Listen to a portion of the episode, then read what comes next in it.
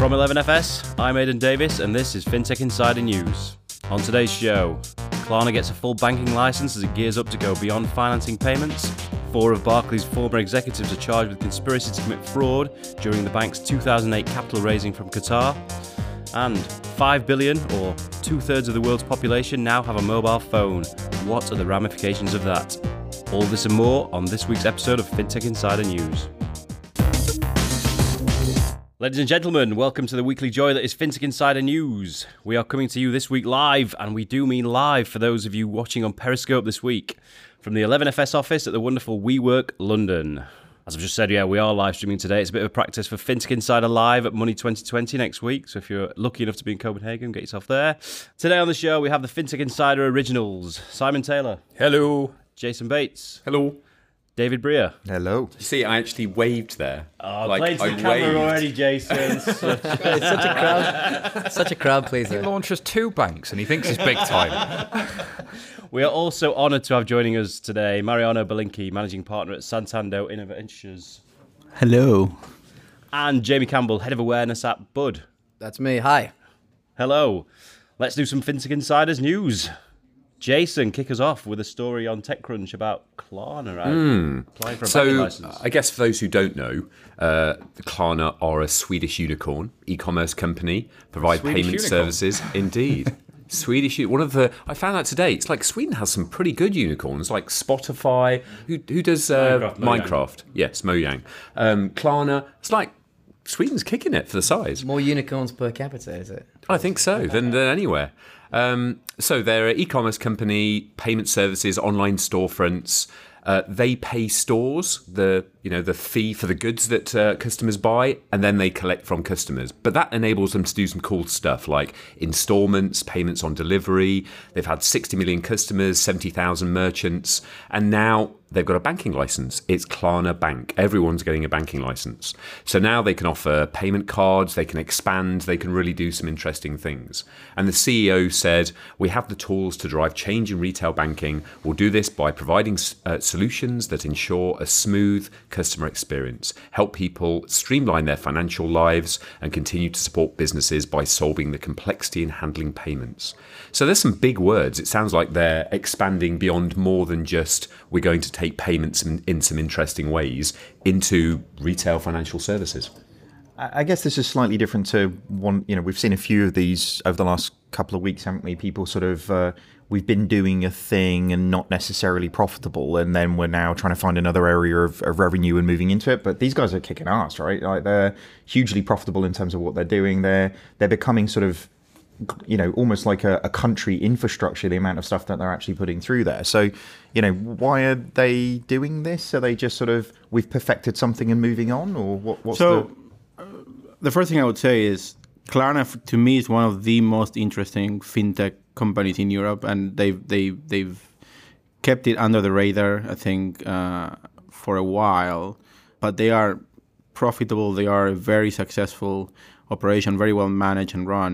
They started looking at credit products uh, about a year and a half ago. I'm going to say, and if you look at who is getting licenses and you try to sort of re- do a bit of reverse engineering with regards to the business model, they're basically two reasons. One is you're a neobank and you feel you need to have a license to be a challenger bank, or you have some sort of credit product and you need a stable and cheap uh, funding solution.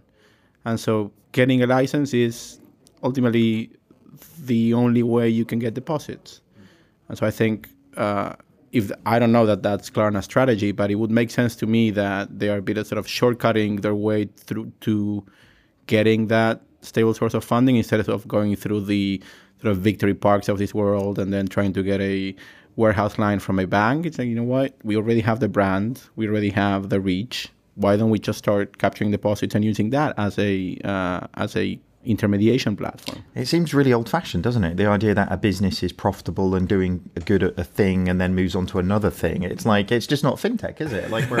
Oh my God, they have like revenue and profit. I know. What? business That's model. weird, Oh my God. right? So- But it's another really good example of a company that starts doing something small really, really well, and then has a very paced, um, you know, way of delivering it could have even been the, the the first ambition when they when they set it up but you know attracting those customers with doing one thing really really well and then kind of extending and diversifying that product that product mix. And then you know this is i suppose the obvious maybe it's not the last step, but surely a next step for a for for a company such as such as this, which is looking to kind of okay, what's the next thing? What's the next thing? And you know, for their investors, this is obviously a, a, you know a crucial a crucial step to to get somewhere to get somewhere big, and maybe even further into Europe and and. Who knows? We could see them over here. I agree. I think it's fintech growing up a bit, isn't it? It's kind of drive that wedge product, get success, get scale, and then expand from there if you manage to do that. Makes complete sense, David. And I think that point about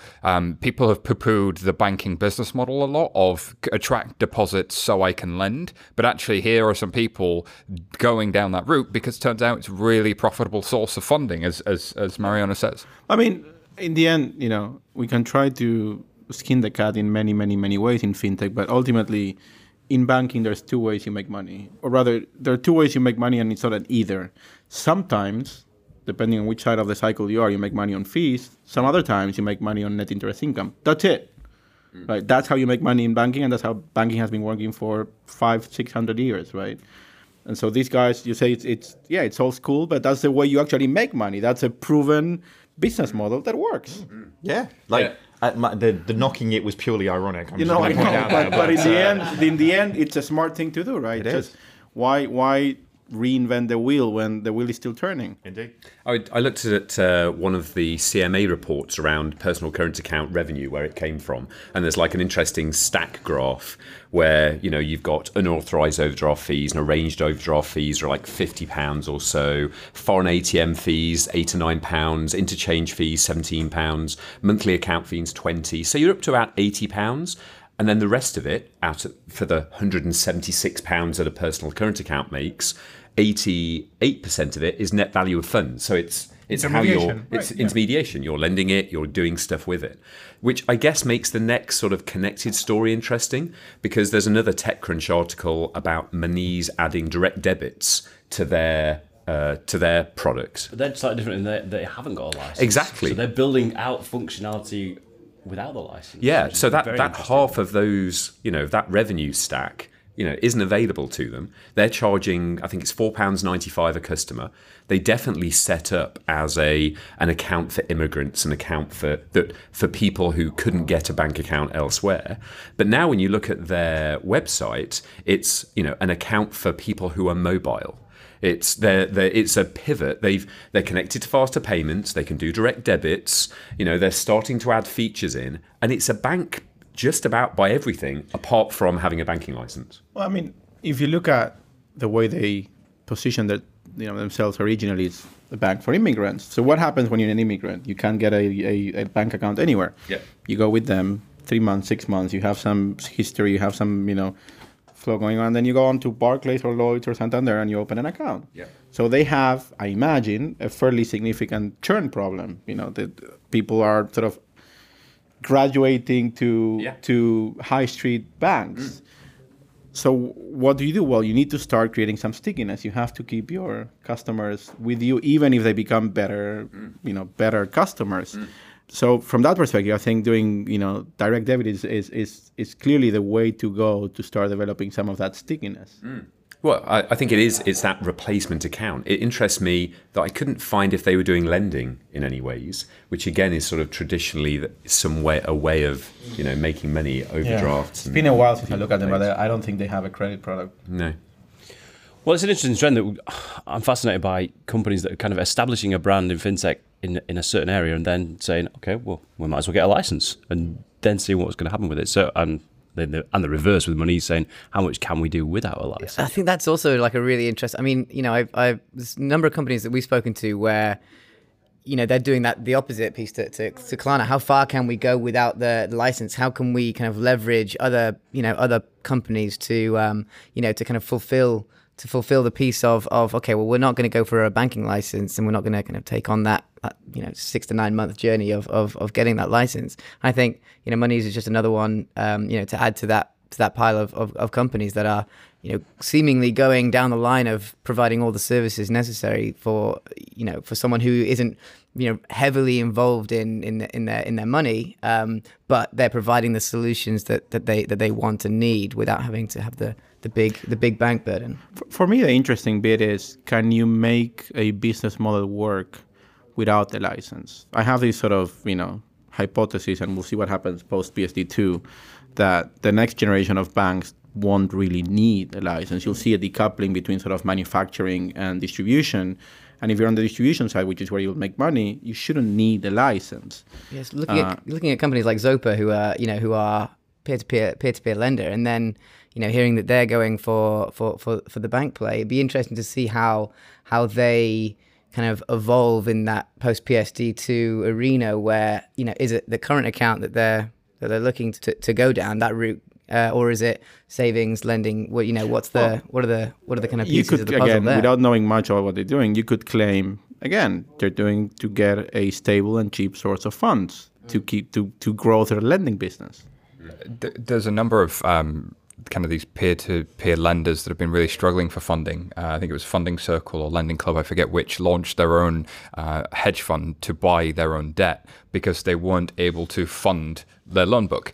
And so now this makes complete sense in a market where getting a, a bank account has been made easier because of the competition directive that came out um, via the UK government into the FCA. You see well funded, uh, established fintechs starting to go for uh, these banking licenses because a great way to fund your loan book is deposits. I think that makes sense. But to Jamie's point and to your point about does this change post PSD2, I, it'd be interesting to see because I really don't know because we're got, we're potentially going to be in a position where we've got fintechs that do have licenses and fintechs that don't. And does having a license actually slow you down? Because this has been the complaint of the large organizations for a very long time. Oh, it's hard because regulation. We can't do stuff because regulation. And actually, you know, there's been people that have been able to challenge and still launch things in that environment. But now you have, I think uh, a broadening of the amount of companies in that space with a license, it becomes an interesting market. And you've got to see the uh, rules that HMRC and the UK government and the policies that they put in place with the FCA to create competition in the banking sector. It's kind of worked. Will that be good for consumers? Remains to be seen. Yeah, I, I think there's also a, a, a broader question, which is to have a license, you need a boatload of money. I mean, you need significant capital, right? Yeah. And it sort of stops if you talk to VCs, is it still a VC play to park 20, 25 million quid in you know Bank of England because you you you want a license? It, it, I think uh, the model and who funds the model starts being a bit of a challenge, and as as more and more startups go for the license, it will be interesting to see how they create that stack of capital that they need to to uh, maintain the license? Who are the investors that are willing to get behind that story? Interesting question. After we saw what happened with Tandem. So moving on, but in a similar sort of area, a story on banking tech talking about Spain's first fully digital bank, Openbank, uh, and their major transformation. David, Mariano, maybe a few words on this too. Yeah, I, I, think this is a really interesting one. You know, we we've spoke a lot and at sort of quite a lot of length. You know, all of us probably in 11FS about actually how we feel banks are really going to be able to transform themselves.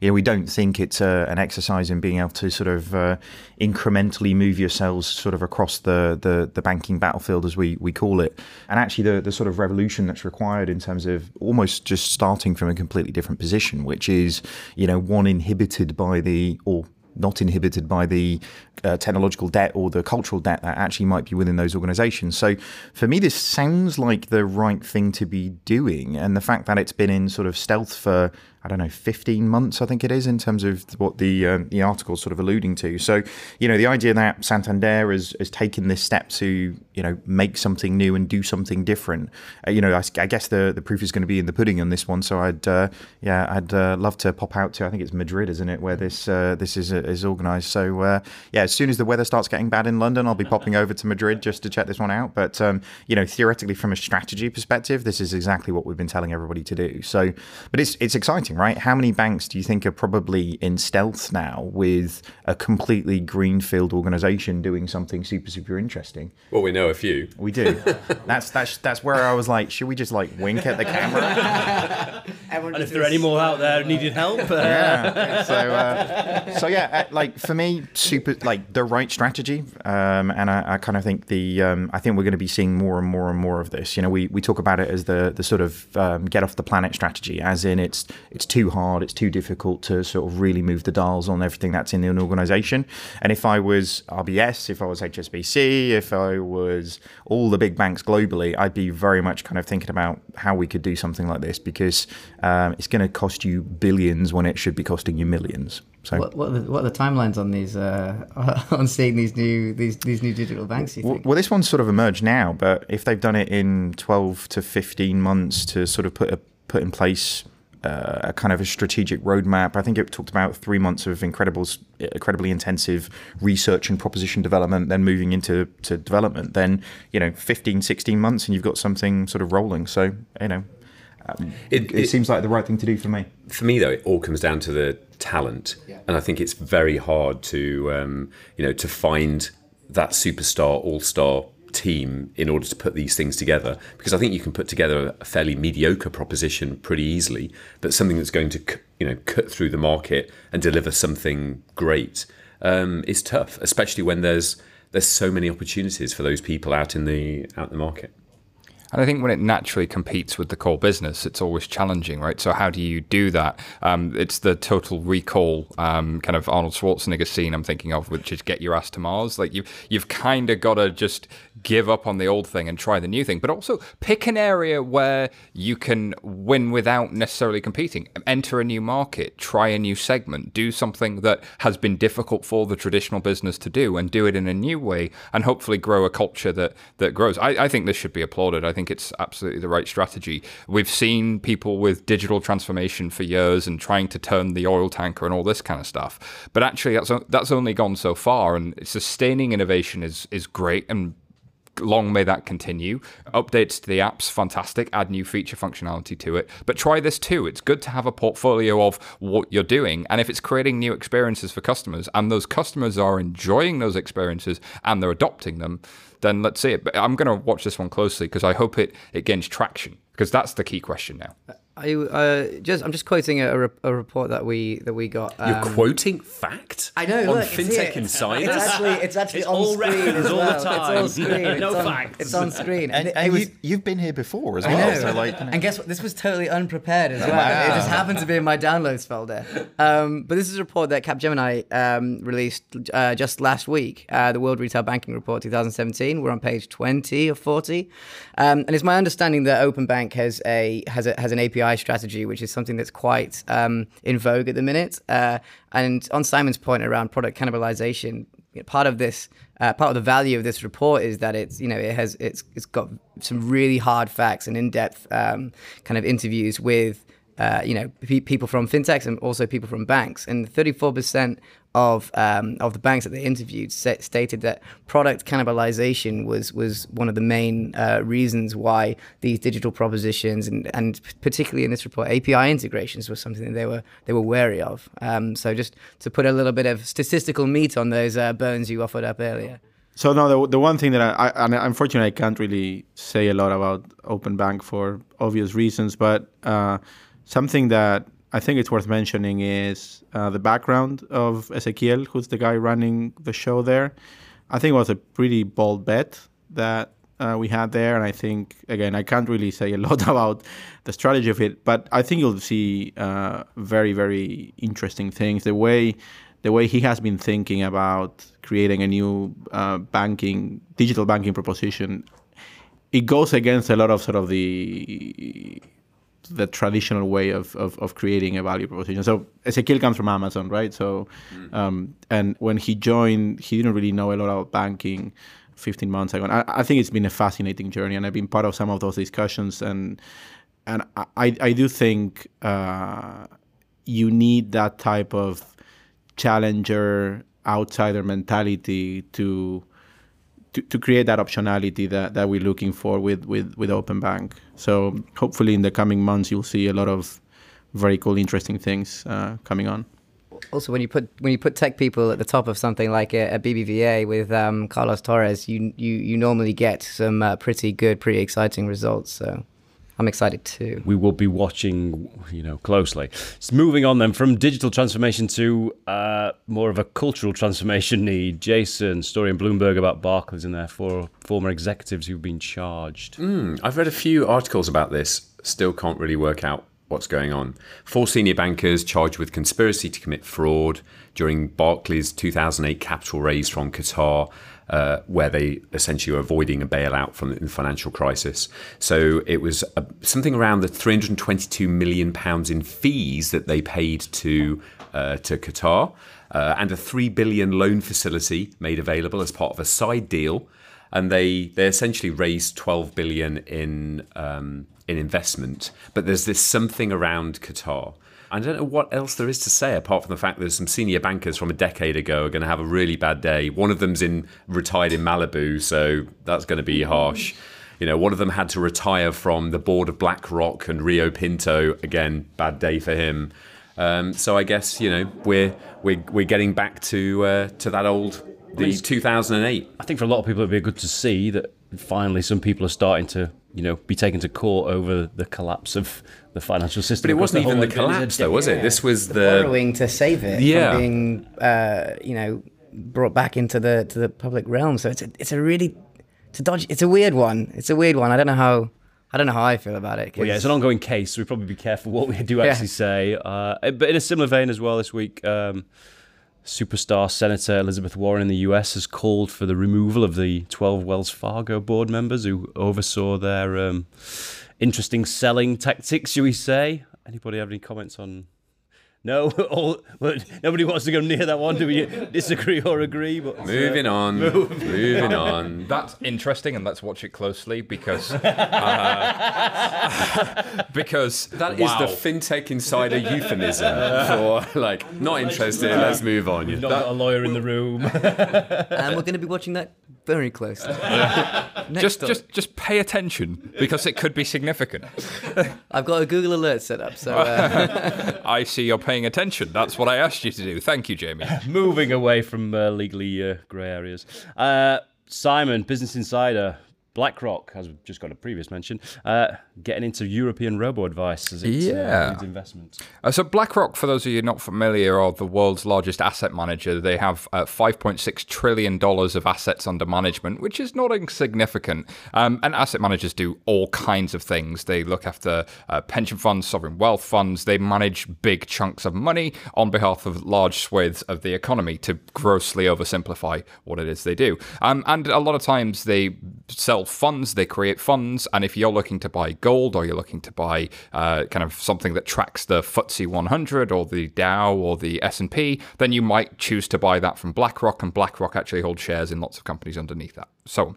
The problem with uh, with that model is most of their customers are either corporations, which is fine, or a generation of people that are uh, getting older.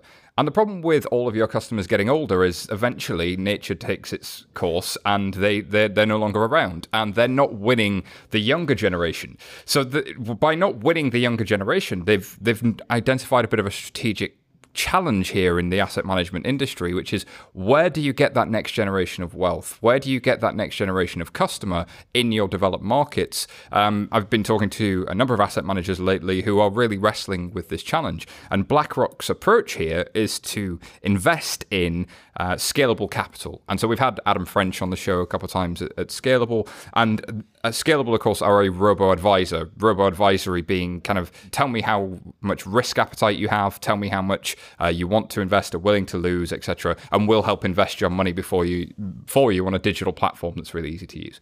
This is interesting one to me because um, they've already uh, kind of made a couple of investments in the past in this space, and their CEO had talked a couple of times about uh, kind of making a couple of acquisitions in this space. So they uh, acquired, I believe, um, Future, Future Advisor, Advisor. yeah, um, and that has something like uh, nine hundred million dollars assets under management. So it's really acquiring a new generation of customers, but strategically, it's acquiring a new way of uh, interacting with their customers. So um, I think this one's interesting. How about you? So with, before I, I contradict you, is uh, the strategy you describe is it is it fact and quoted or is, is your analysis? That's my it? analysis. It's not the strategy. So if you look at what Do you how- feel more comfortable now? now, now, now, now I can call bullshit on you. Ju- No, no, it's fact. Just call it fact. So if you look at what they did with Future Advisor, right? Yeah. They are marketing it to. So as you described, BlackRock does a lot of that, but they also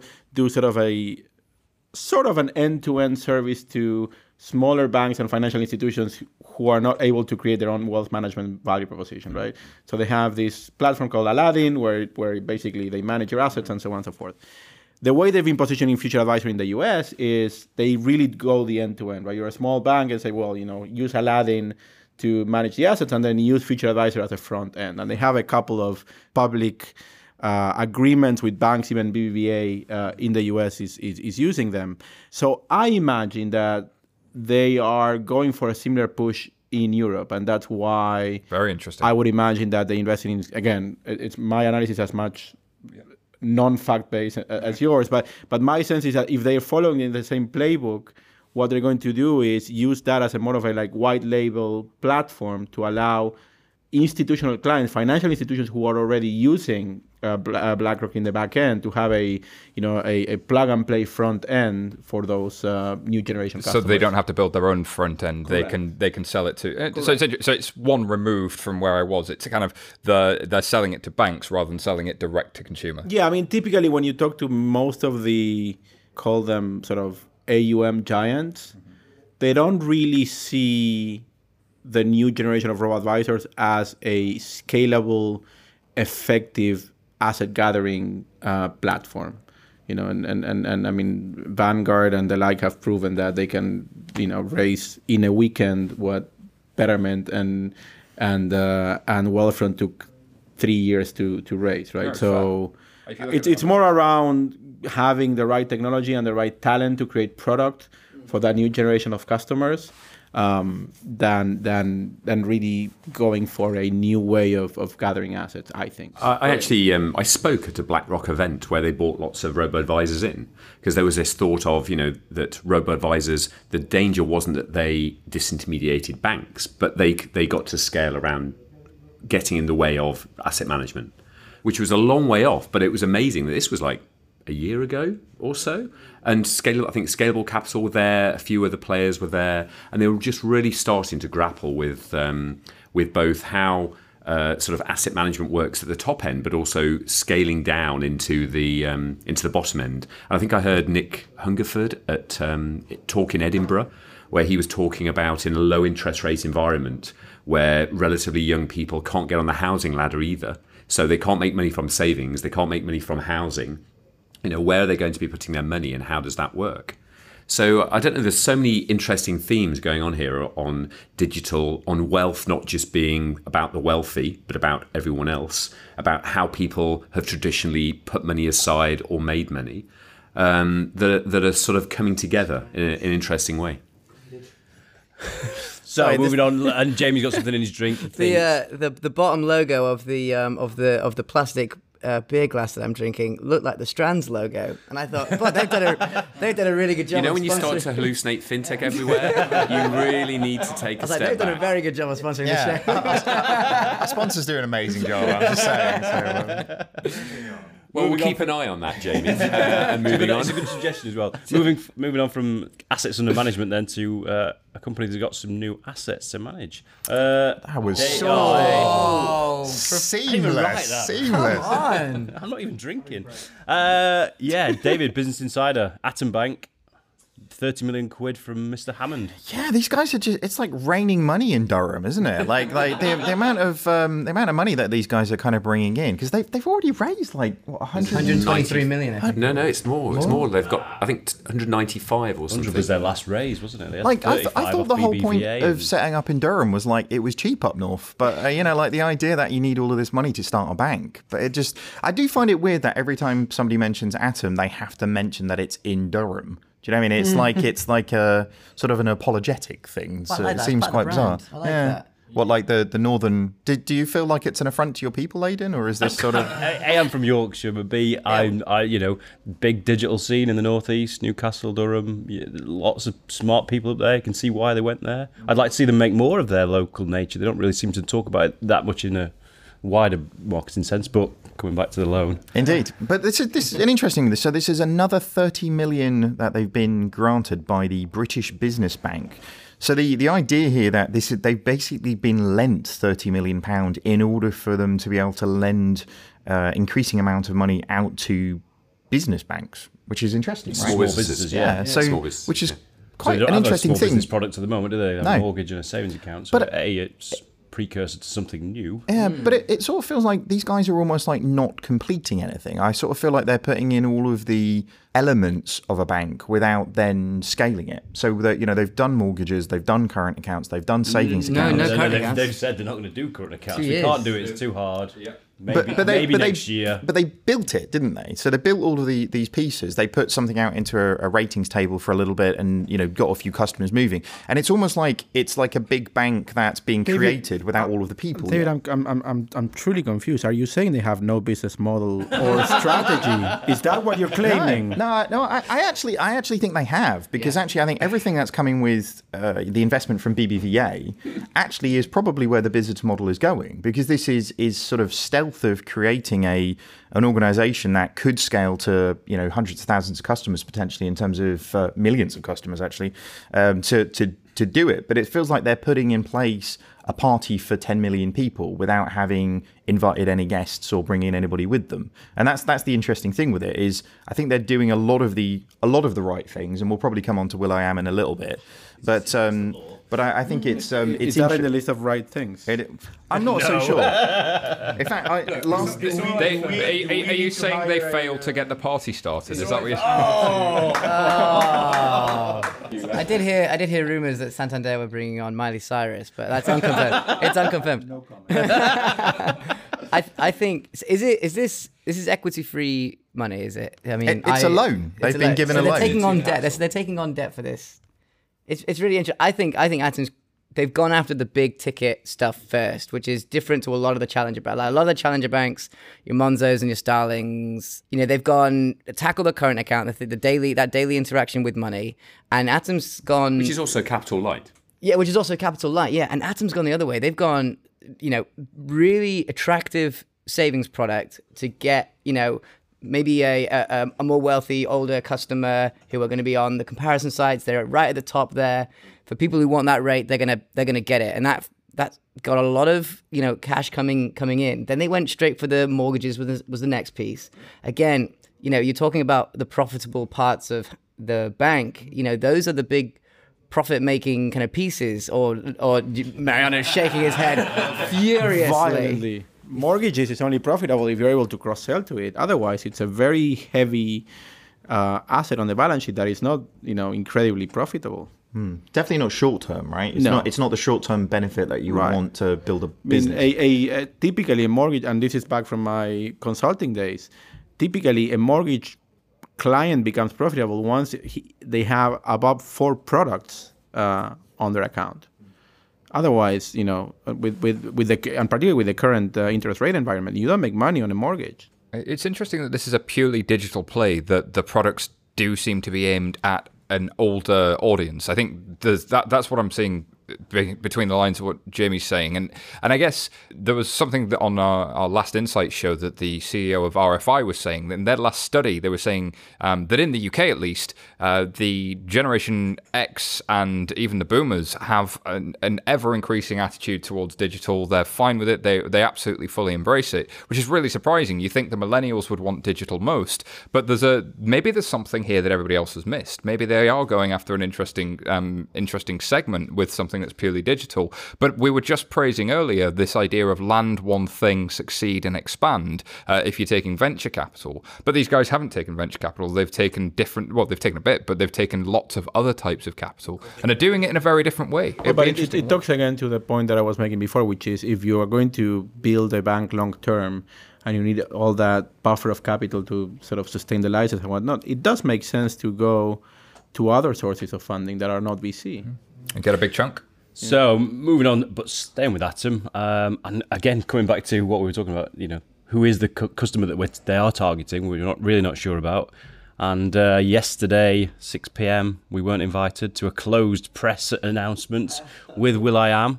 I'm not sure why we weren't in, invited, uh, but yeah, they've revealed why he became an advisor. And there was a, there's a great line in this story. David, tell me you, you, you read the line Anthony said. I, I can't. Ha- have you gotten over the fact that they didn't invite you? Because I thought you were very. Can you tell us a little bit better? I'll, I'll, I'll be honest. I was very. I'm bitter. I was very disappointed, putting it mildly, that we were not invited to such event. But um, We didn't invite Will.i.am to this event, so That's true. jokes on him.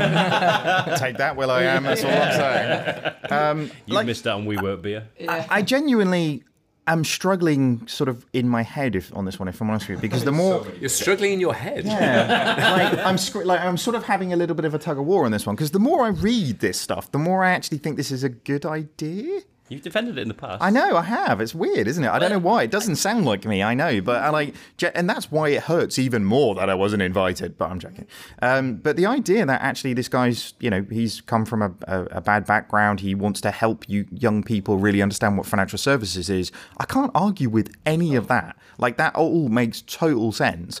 Um, and the idea that um, Anthony from um, Atom Bank has basically sat down and said, uh, you know, if Atom Bank was going to be embodied by a person. They wanted to be somebody who was technologically savvy, that was good at social media, that that, that was in touch with young people.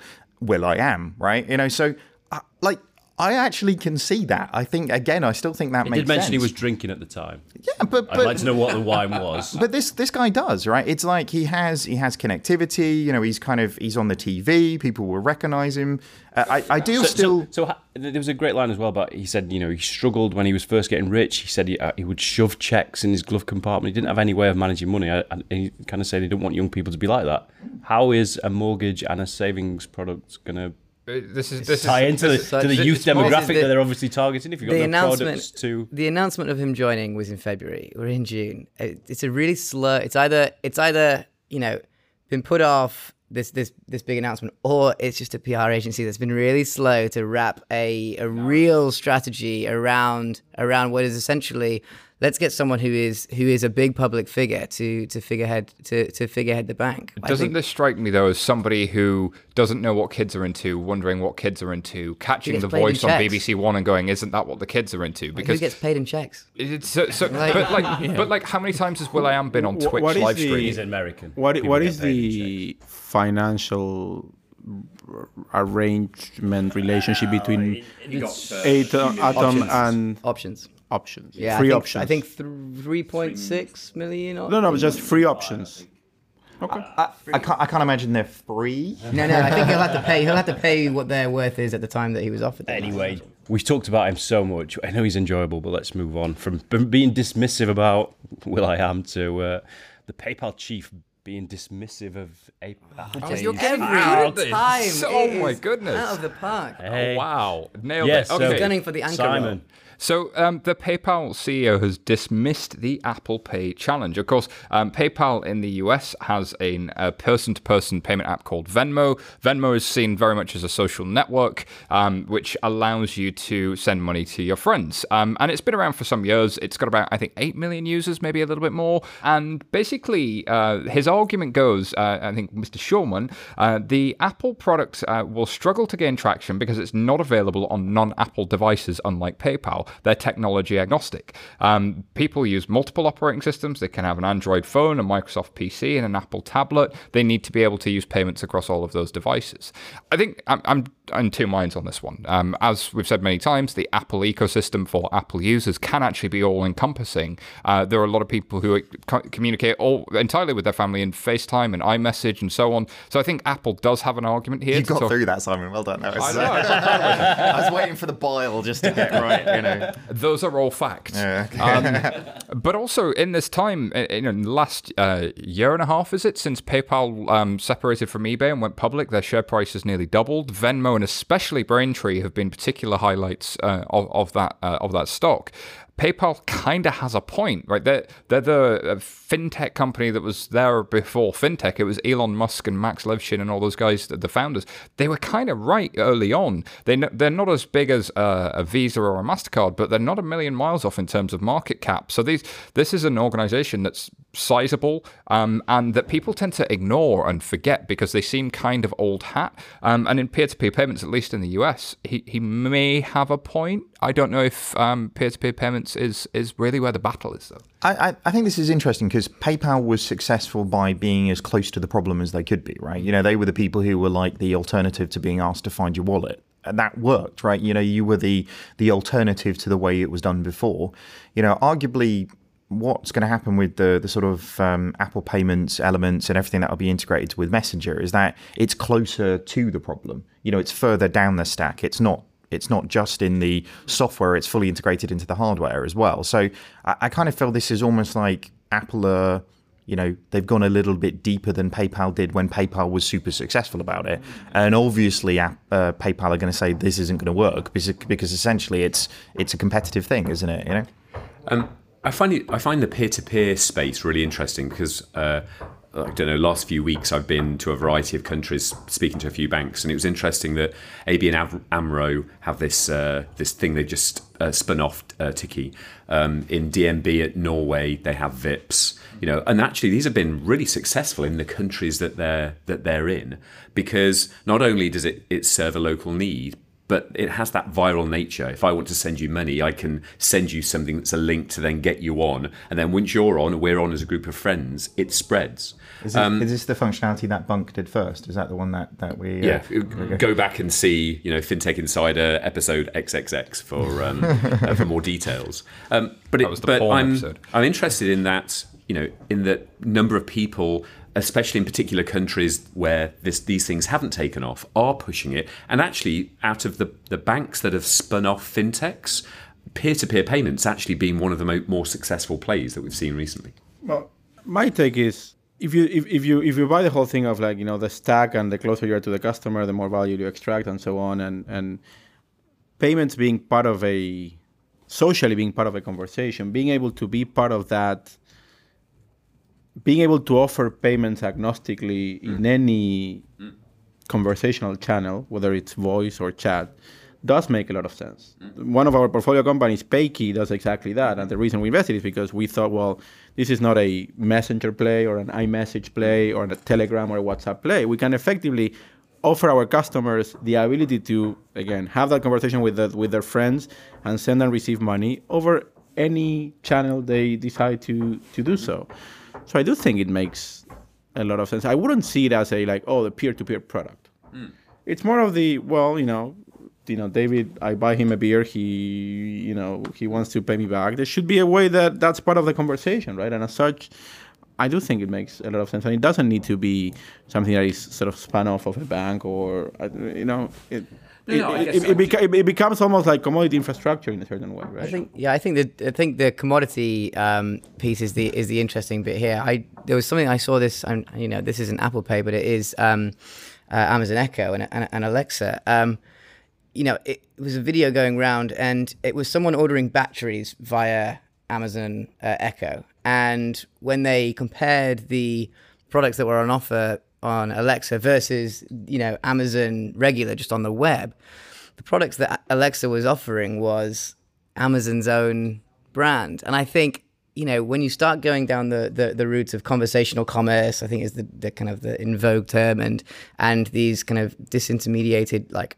services within messenger apps you're kind you know you're treading this line between okay and this and it doesn't necessarily apply to the the the, the peer-to-peer payments local payments piece but you know as soon as that maybe goes um, like beyond to you know foreign exchange you know what's the service that's going to be offered you know there? And and how is that relationship going to be managed? And how is that relationship going to be fair for the customers who are who are who are going to going to get it and i think i had a bit of a coming to light moment when i when i when i saw that video of of the Alexa battery um, kind of example because it shows the kind of the real power of this disintermediation and, and the and the effect that it can have in terms of just you know, what customers see as being the, the, the products available to them. Uh, I'm interested in how you win in this space. Like, how do you get scale?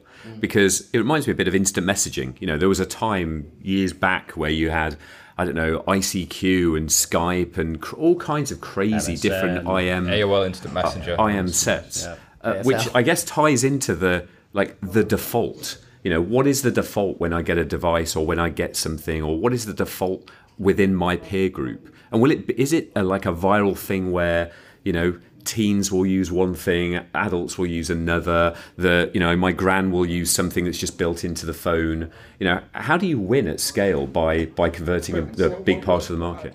I don't think that's something that we need to win or not. I shouldn't use myself as an example of anything because that's usually a bad idea. But I speak to David over uh, Twitter DM. I speak to my wife over iMessage. Uh, I chat with my kid over WhatsApp. So why do we need a default? I mean, ultimately, you use all, right? The, the, the, the- I think the point is again, if you keep on moving up the stack, it doesn't matter which uh, social network channel you use. The important thing is, hey, there's a way to send payments to David and to my wife and to my kid, regardless of which uh, network I'm on. And I think this is the beginning of somebody attempting to do that when Apple have done it, right? Because the Facebook kind of payment stuff previously had been kind of clunky with TransferWise and it hadn't really worked. And they tried to put PayPal in there and it hadn't really worked. And Square had Square Cash and it. Uh, it, it, does okay, but there's there's Circle out there. There's a whole bunch of people in this peer-to-peer space.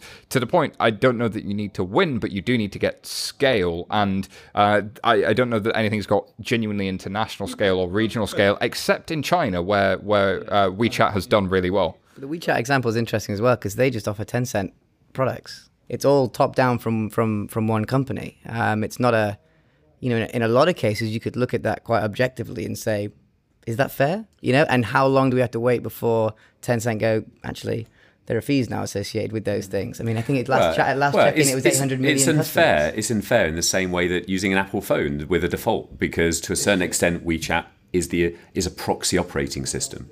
So um, uh, I- Unregulated as well. I yeah, mean, which is yeah, the and uh, and I guess actually we should move hear from our sponsors. I think we should move here from our sponsors. Yes, thank you very much, Jason. The Financial Times guides you through complex issues. In divisive times, don't settle for black and white. When you need the full perspective, turn to FT.com. Become a subscriber today. Search for FT subscription. Critical mass.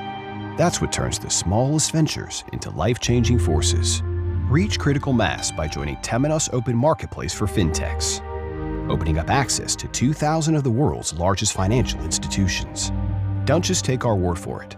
Temenos Marketplace has just won Reader's Choice Best Emerging Innovative Technology Product and Service at the 2016 Banking Technology Awards.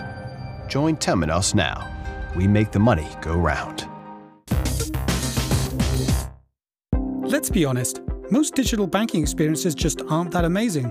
Learn how more than 180 banks worldwide, including Barclays, Deutsche Bank, and BBVA, innovate faster with Strands as their trusted fintech partner. To find out more, visit strands.com today. Thanks very much to our sponsors. Back into it then. Simon, story in City AM about banks being forced to reveal cybersecurity breaches. Yeah, the one of their supervisors, uh, a lady by the name of Sabine, I'm not going to try and say her last name, a member of the uh, European Central Bank's executive board, said um, the aim is to help them assess more objectively how many incidents there are and how cyber threats are evolving. And banking has for quite some time been sharing data on money laundering and, and all this kind of stuff. I think them requiring it on cybersecurity threats makes complete sense. Although historically there's been a bit of embarrassment about, you know, for, I, I, maybe this is just my perception, but it it seems to me like banks just don't want to talk about the cybersecurity threat because they're seen as very secure. They want to be seen as secure. But actually, when you're hacked, being really honest and really clear and how you communicate that is probably right. I mean, it could happen to anyone at any time, right? Well, it, well, then it's early warning signs for anybody else in the in the space, isn't it? So if you mm. if you see somebody else being attacked, or particularly if it's through a, a particular vulnerability, then actually being aware of that and being able to do something about it is is kind of critical, really. I guess it's what is the ECB actually going to be doing with this information? Is it something that they're going to be sort of, um, you know, you don't offer up information that's going to be somebody sort of telling you off about? So you know, what is the ECB going to do with this stuff? I think the aim is to identify where the threats are coming from, to be able to develop thematic reviews on cybersecurity and outsourcing arrangements. And it's the outsourcing arrangements that are a common weak link, apparently, according to this article, which is interesting given a major UK bank just announced they're outsourcing all of their IT to uh, a large vendor. Um, so I, I, think there's there's going to be interesting. I, I don't know that this means anything right now, but in time, what, I think we're going to see this one uh, running. Uh, and we're not saying here that that this is going to be made public, are we? It's no, actually no. just being uh, uh, reported to the ECB. Yeah. I'd like I'd like to know what is defined as a cybersecurity breach because there are you know there are levels, aren't there? Really, I mean, if it's bits and pieces of like the first letter of a first name and the last net letter of a last name, you know, when you're talking about, I mean, we you know as, as a company we have penetration tests pretty pretty regularly, and essentially you know we do we do very well but the gathering of like tiny morsels of of, of data here and there which is you know in some cases pretty incongruous is that something that is is it does say is significant in the uh in the announcement. Yeah, so what, how they're defining significant yeah. again Yahoo is significant or uh... so, so you, you, obviously think about this, the, the, the, Sony hack and the Target hack and these sorts of things, and there have been um, ransomware attacks on banks. There have been stories of bank systems going down where, where it's been assumed to be ransomware. Uh, I was at uh, an Into the Future conference in February that the ECB ran, where one of the major cybersecurity experts they had stood on stage and said he recommends that people hold on to some Bitcoin so that they can pay ransom, which was really surprising amazing. Um, but, Scary but, as well. But it's a recognition that this stuff is happening, and sometimes the right answer is not just to be uh, big and bold and brash. It's actually to be really reactive to the threats, which are evolving and changing nature. And I think this is a recognition that uh, that that's the case. Yeah, moving on swiftly and strangely, then Jason. Uh, embedded RFID tags under the human skin. cyborgs, Aden. Brilliant. human cyborgs. Uh, we were over with the uh, NFI, the Nordic Finance Innovation guys, uh, doing an event in uh, Stockholm. And this guy came across, I think it was me, Chris Skinner, actually Ed from Bud was there. And uh, and he was introduced as like, this guy is a cyborg. And what it, essentially what he'd done is, you know those chips that are used uh, to track pets? Essentially he had one in his uh, in the top of his hand, and it was actually an NFC chip uh, not for payments, but just for um, that that could provide NFC functionality. Actually, the co-working space Epicenter uh, was one of the first places, this place in Stockholm, where rather than carrying like a key card around like we do in WeWork, you could have a chip embedded in your hand at a party. So you have a few beers rather than get a tattoo. No, you get something embedded in your hand.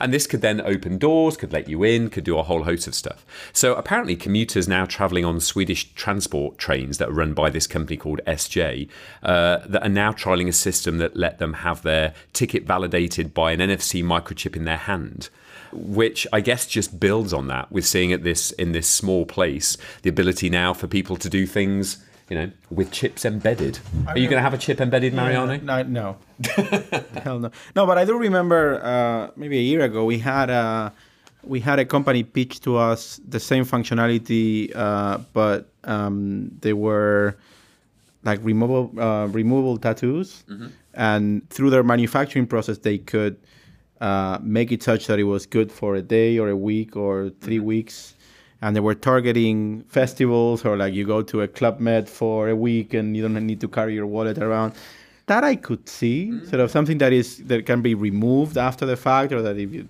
well, that Glastonbury's on now, right? I could see that work. Money twenty twenty is on next week. I think we're all we all need one. Yeah.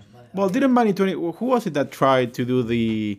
Was it Money twenty twenty or or Web Summit that tried to do the wearables and failed miserably at it a couple of years back? Remember? it was Web Summit. Yeah. But did you see that? Um, in iOS 11, uh, at the the recent announcement, they're building uh, QR code recognition into as a default now yeah. on iPhones. So you've got to think that actually having QR codes as a temporary tattoo could, could easily be a peer to peer. Somewhere, method. some Nokia execs are just crying about that, saying we had we had it in the N95. Look at this. How are we?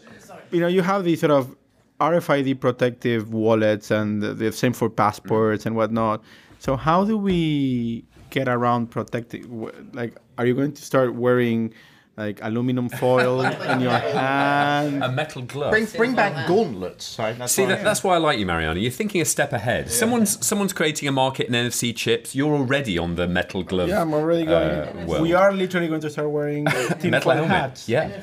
We are wearing yeah, tinfoil hats is a thing now. Well, when uh, this story first came out, I saw on Facebook there was just a giant lump of people coming along with privacy and Big Brother and ah, you know, mark of the devil and all this sort of stuff. And I get why having chips in your hands can be seen as oh, the government wants to control you, but actually, this is people choosing to put very basic functionality that does very restricted things in their hands. is, that's the thing is at the moment it's a choice, but then what if you worked for a company who then said you had to be chipped? Yeah. You, know, that's not that's not having worked for a bank. That's not a huge leap to make at all. And then what if a government does the same? And obviously we've had problems with people being barcoded. I'll believe the that when I see it, but we're carrying around enough chips already by choice, and, and, and I think actually we will we will choose this because of the convenience it brings. Are we doing fish and chips after this? yeah, it's like subliminal messaging, I really. am, I am hungry.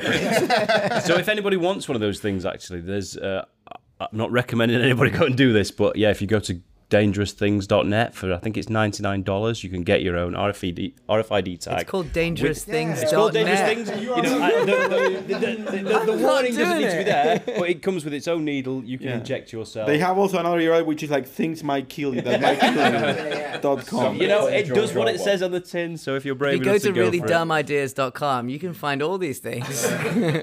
Moving on.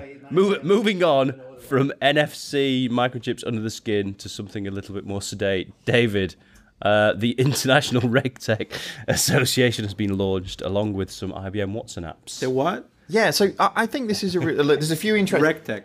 Uh, International RegTech. RegTech Association, which for anybody who doesn't sort of put the piece that together is the IRA as the, the thing. Somehow they managed to make the it the IRTA sensibly. After I'm sure somebody pointed out that uh, there was a bit of a uh, somebody got there before them. They couldn't get the domain. They had to go on to the next thing.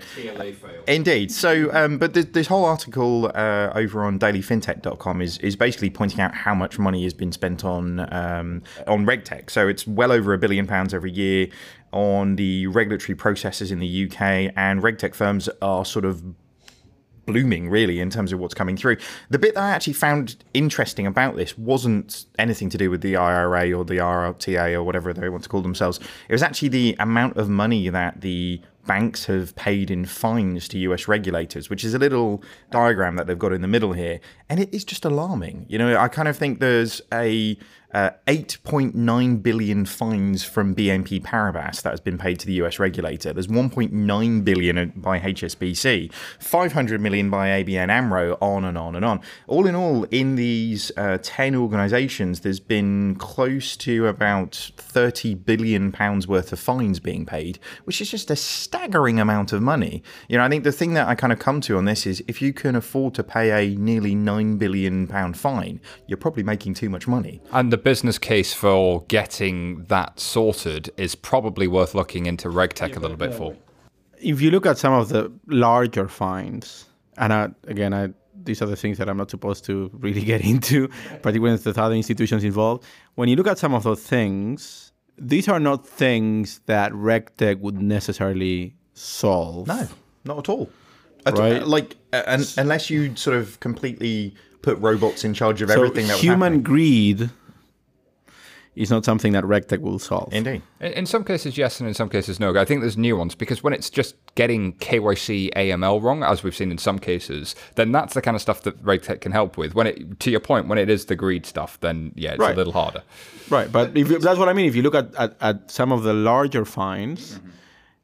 It's not, oops, I made a mistake on the KYC. It wasn't that. That wasn't the reason for the fine. It was like, uh, let me see if I There, can. were- there, were yeah. some, there were some in the few hundred millions though for, for that. Yeah, sort no, but if you look at the truly billion dollar ones, it was uh, sort of, it, it, it was, it was, it was culture. Yeah, they were they were going after culture and behavior and not after breakdown in basic compliance processes, right? But it's it's interesting that they've been spending about a billion pounds a year on regulatory processes, but spending nearly thirty billion on fines. You know, there's got to be a, a sort of a preventative measure stops the leakage to a certain degree in terms of some of those things. But uh, you could make the same claim around uh, rogue trading, right? It's true. do you just continually fix the problem rather than you know it's kind of addressing the the symptoms rather than the disease to a certain degree, right? So do we do we address the the disease, which is like you say, the the big pieces are coming out because actually it's a um, you know it's people sort of fudging the system and actually potentially being uh, incentivized in completely the wrong way to get the wrong outcome.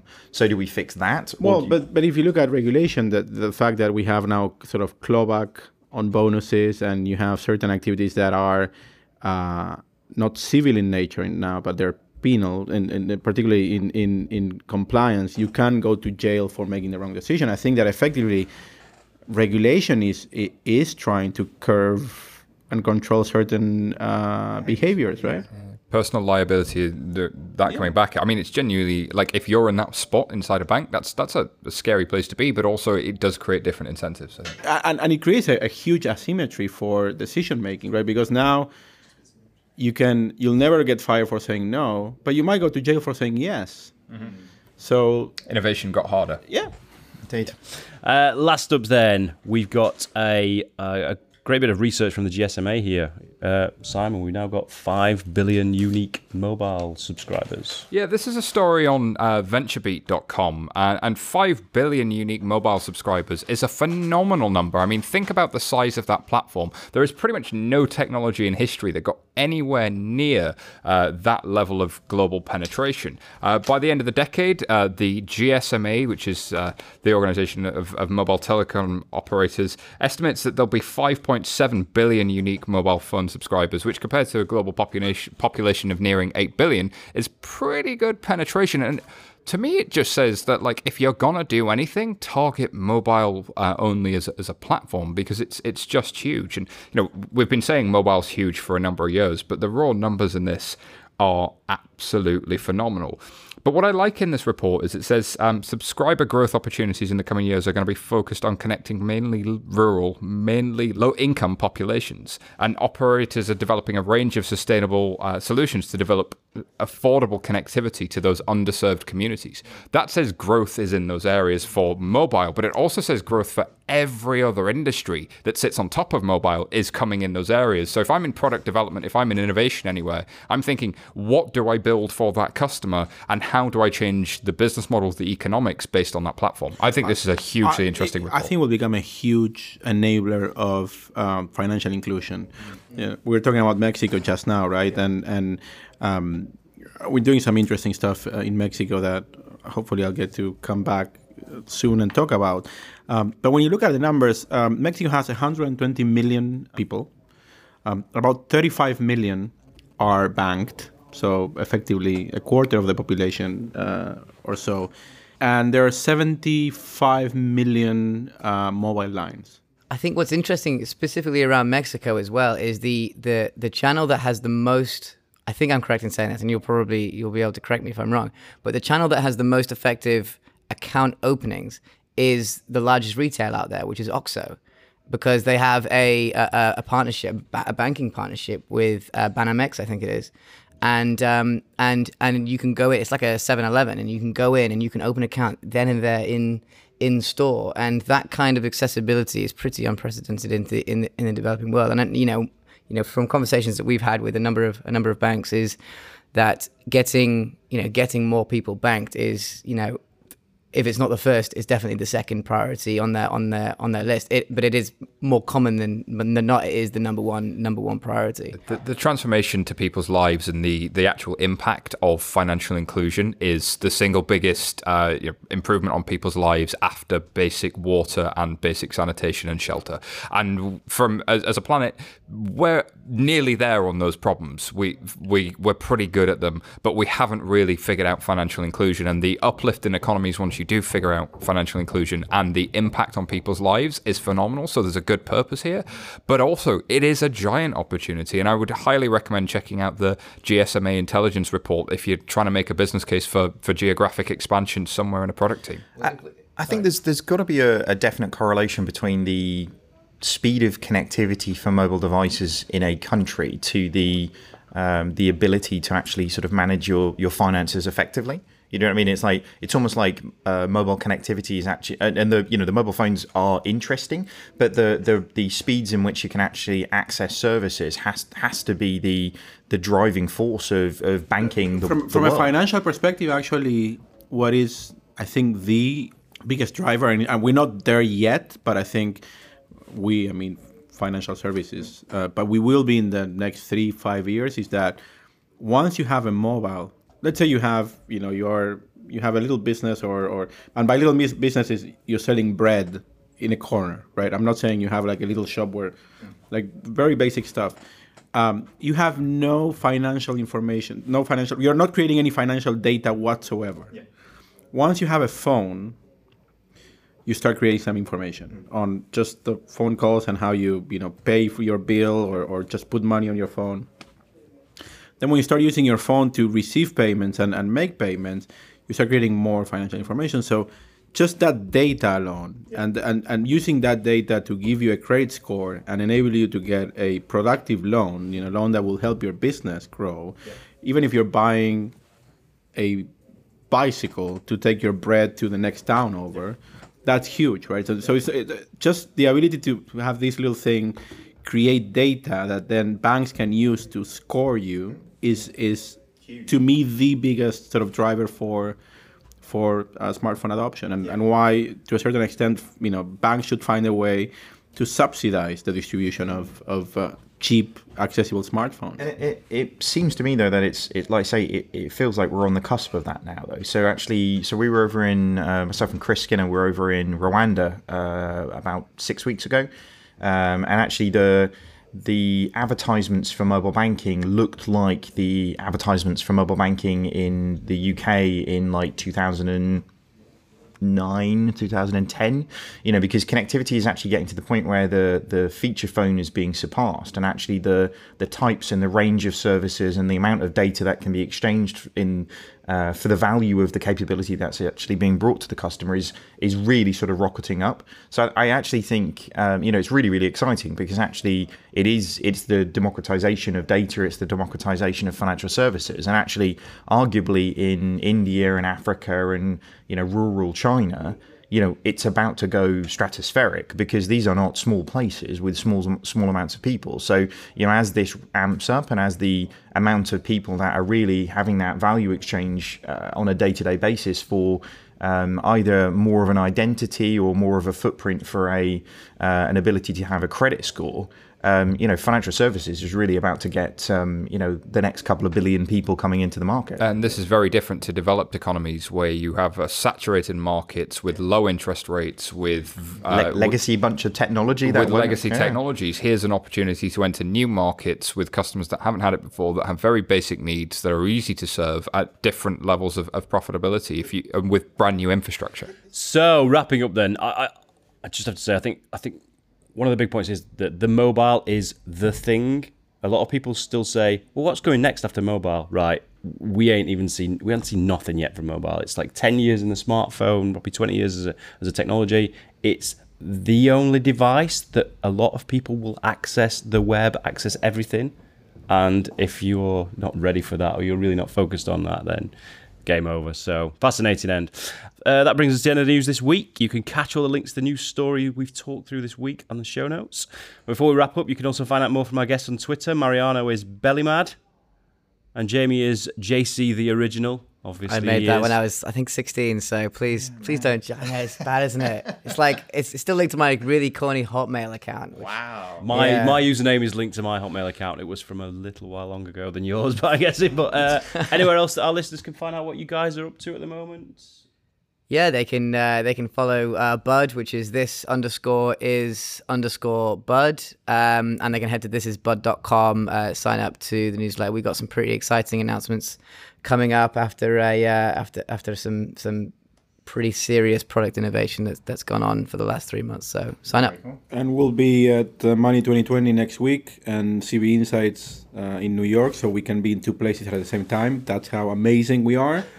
And hopefully uh, we'll get to announce a few very cool things that uh, we've been working on. Big news coming. Well, look forward to having you back to uh, talk more about that, We Mariano. look forward to getting invited to the private press meetings. For With Miley Cyrus. I, sh- I should also say. I should also say. Uh, otherwise, Ed would kill. Ed would kill me. Ed uh, Maslaveckas, Bud CEO, is talking at Money 2020. So if, if you are there Monday morning.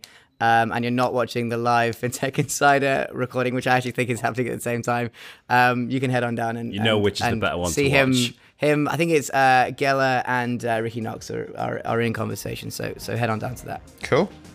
Great stuff, thank you. If you like what you've heard this week, subscribe to our podcast. Please leave us a review on iTunes. It's how we know you like what we're doing. Thanks very much for listening and for watching for once. Thanks a lot. Thank you. Cheers, bye. Bye.